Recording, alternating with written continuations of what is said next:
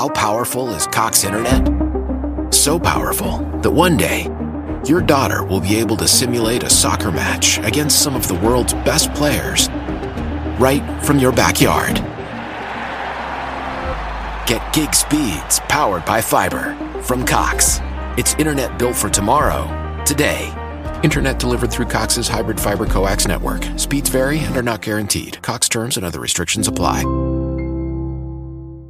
Why? Why? If you Why? have T-Mobile 5G home internet, you might be hearing this Why? a lot. Why? Every time your internet slows down during the busiest hours. Why? Why? Because your network gives priority to cell phone users. Why? Good question. Why not switch to Cox Internet with two times faster download speeds than T-Mobile 5G home internet during peak hours? Okay. Stop the whys and visit cox.com slash 5G home for details. T-Mobile prioritizes certain T-Mobile phone users over home internet users during times of congestion.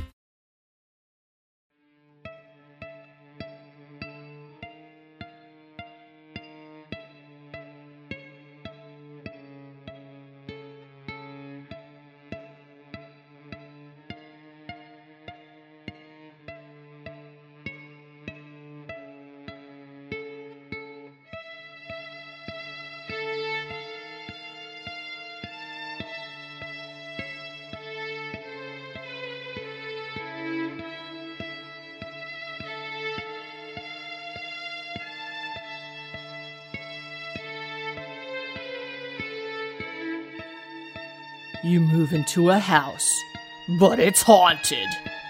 You move into another house, but it's haunted too.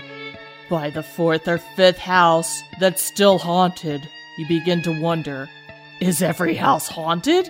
Or is it me? I do wonder that. Welcome, Hainted Loves, to another bonus edition of Homespun Haints. I'm Becky. And I'm Diana. And we very recently interviewed Joe Turino of Joe Hunts Ghosts and his new podcast, Greetings from FLOWEIRDA, like Florida, Flowered. I like that. a podcast which he just started a few episodes ago. And while we were talking to Joe, we talked about how every single house he's ever lived in, which also happened to be in Florida, was haunted. And we asked Joe, why do you think that is? And Joe had some really interesting things to tell us. First of all, he did mention that his mother collects antiques. And as we all know, objects can be haunted. And we are actually going to hear from a very good friend of mine in a few minutes about a particularly menacing haunted object that she had to deal with. And it's very fortuitous. She just told me the story yesterday, and I was like, oh my gosh, we've been talking about this. So, in a few minutes, you will be hearing from artist Carly Lyon about that experience. But before we bring her on, we also talk to Joe, of course, about why do you think you're haunted? Why do you think every house you've lived in is haunted? And not just because of the antiques. Joe also thinks it may be him. I mean, look for the one common denominator, right? Yeah. if every house you live in is haunted, it's either yourself or the objects you're taking with you, or like you said, it's just Florida. We're going to take a little piece of that conversation we had from Joe here and let him explain to you why he thinks he may be the catalyst for these hauntings. Why do you think it is every place that you have lived is haunted? Do you think it's you, or do you think it's Florida, or something else entirely? Or the antiques. Well, I think it's a combination. I think certain things have to do with some of the antiques. My mom has keepsakes from her family members. She definitely has stuff from her aunt and uncle. My dad had a good connection with his uncles that passed. So I think that that's what drew at least them in that situation. The house itself, I thought may have had something going on. But as I've talked, especially now being a paranormal investigator and meeting so many different people and psychics and working with them, they're like, they're like, yeah, I think it's you that's haunted. There's something definitely attached. It's not necessarily a bad thing, but you definitely have something with you always.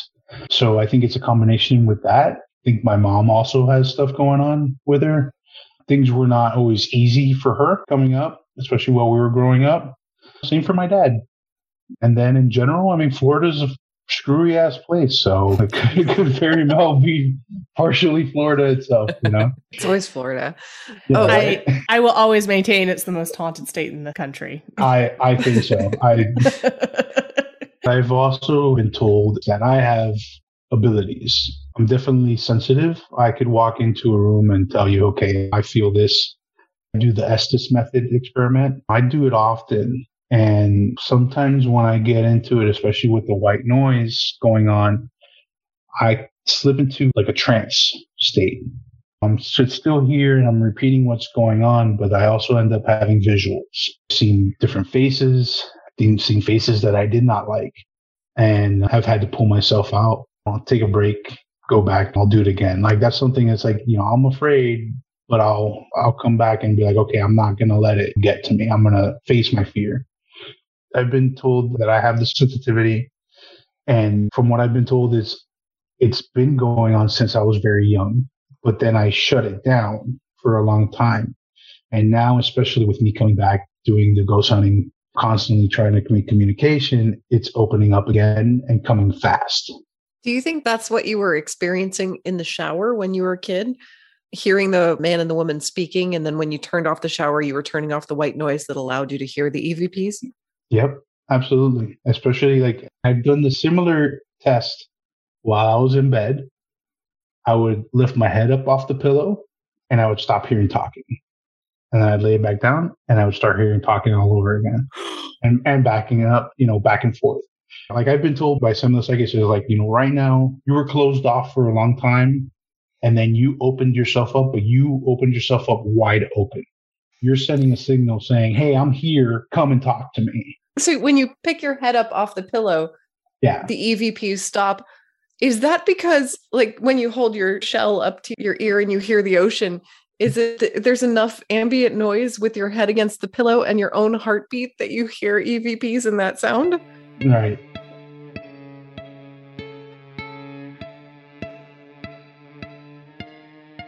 That was Joe Turino, the guest of our Monday episode, Joe Hunts Ghosts, or Do the Ghosts Hunt Joe? And as Joe mentioned, he does think that maybe he's the catalyst for these hauntings. However, if you are also experiencing this, it may not be you. It could be something you're carrying with you. Mm-hmm. Objects can also have attachments. They can have strange things that come with them. We've heard of stories of Annabelle and Dybbuk boxes and things like that, objects that are haunted. But there are stories that aren't just in popular media. There are stories that could happen to you or me. Let's hear this really creepy story as told by a friend of mine, Carly, about something that happened to her on an otherwise innocuous day just selling her art at an art fair.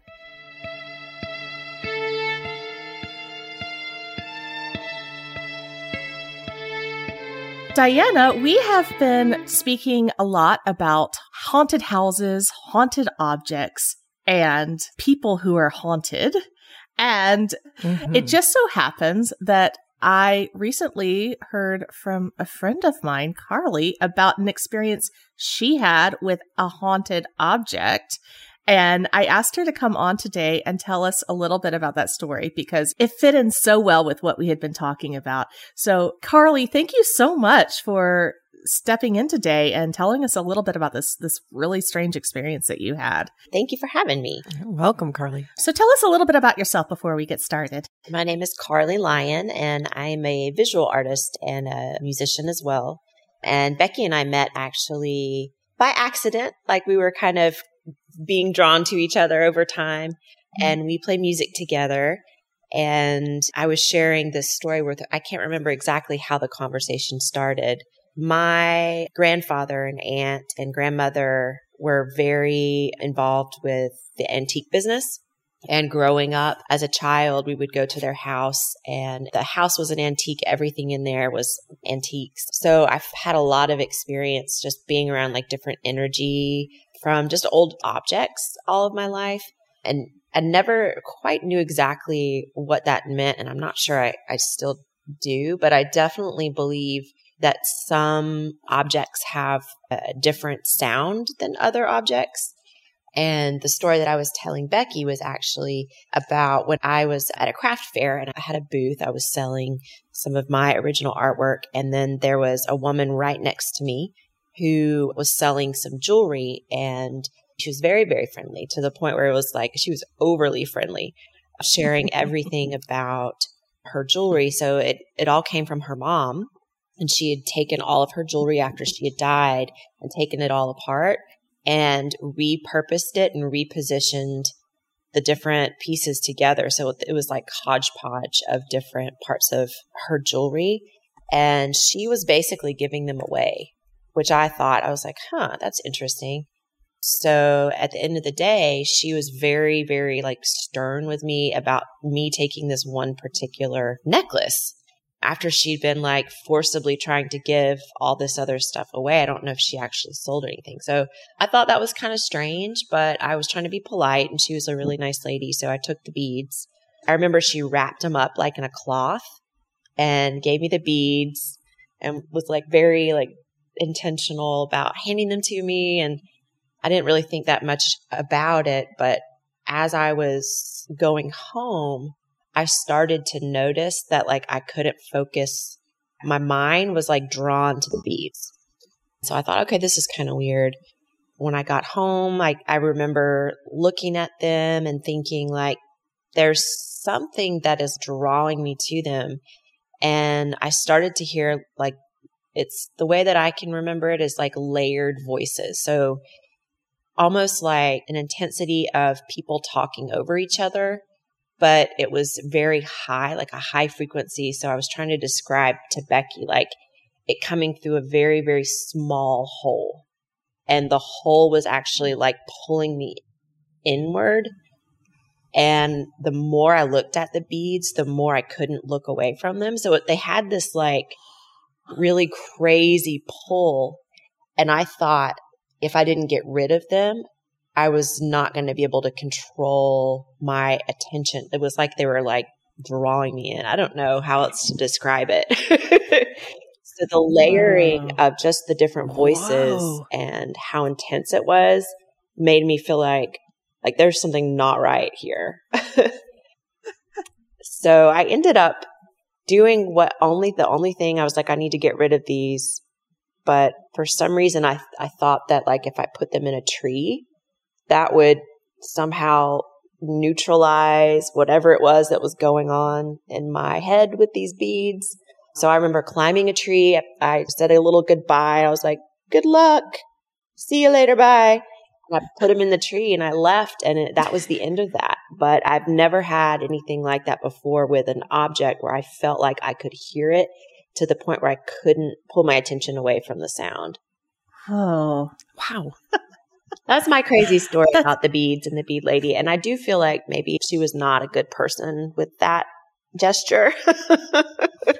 right. Uh, yeah. It was kind of a, well, I got to get rid of it somehow. So I'm giving it to you. Please take mm-hmm. it. I think that's what it was. I think that's what it was. Yeah, I don't know.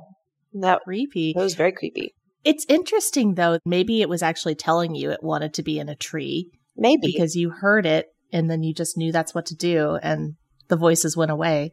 Mm-hmm. So, do you have any theories as to what it could have been? I mean, what does your gut say? Do you think it was a ghost? Do you think maybe it was a tree nymph? I mean, in your wildest dreams, what do you think it could have been that you were hearing that was in the beads? I think it was, I think it was fear. I think it was definitely I was being drawn towards like a fearful energy. Definitely.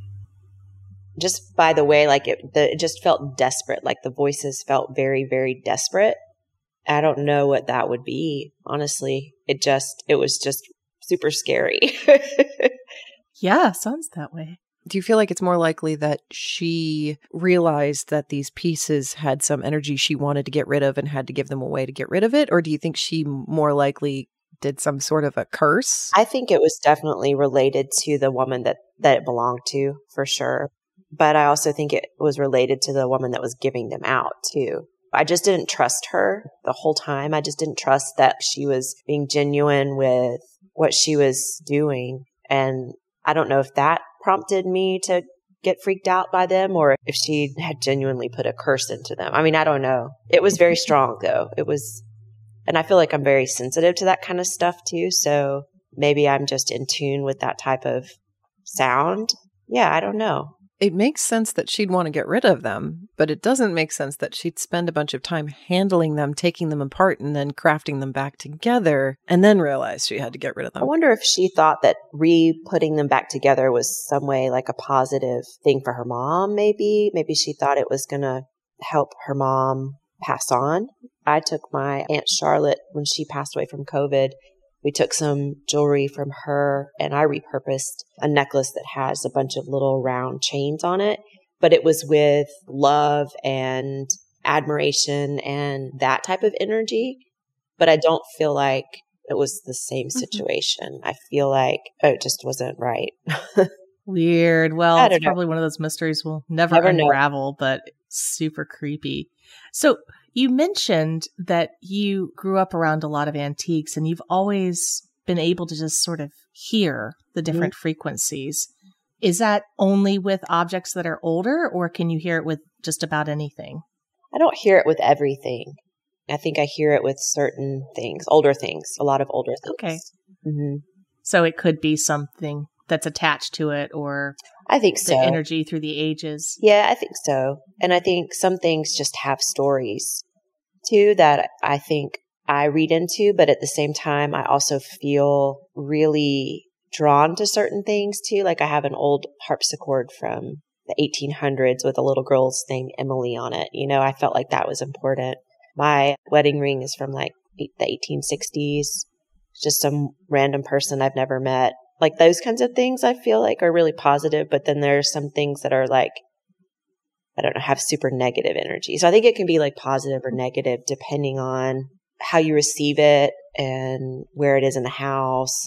I wish you guys could see my aunt's house. You guys would love it. Still full of antiques. This is the haunted house you mentioned to me, this right? is, yeah, it's very haunted. Yeah. Maybe one day One- she'll maybe one allow day. us to come up there. Yeah. we'll distract her. And do you feel like the haunting is the house or the items? It's the items, it's the house, it's all of it. Carly, that was awesome. Thank you so much for sharing that with us. Do you want to share with people listening where they can find out more about your art and the things that you do? Sure. My personal website is redhivestudio.com and I do have some art there, teaching materials, some music links. I do have jewelry that I make and hopefully I'll be putting more on the website there. I've got some stores I have stuff in, but Red Hive Studio is kind of the hub where I am right now. And then all of my Okay. art and music kind of comes out from there. And you also offer private art lessons as well. I do. correct? I do. I have a student actually today. I do anything from clay to sculpture to drawing to painting. I'm working with a student now to help her get into art school. I have a home studio, I have a pottery wheel. If anybody wants to learn how to throw pots, it's there. Thank you so much, Carly. This was awesome. It was good to see you. You too. Thank you, ladies.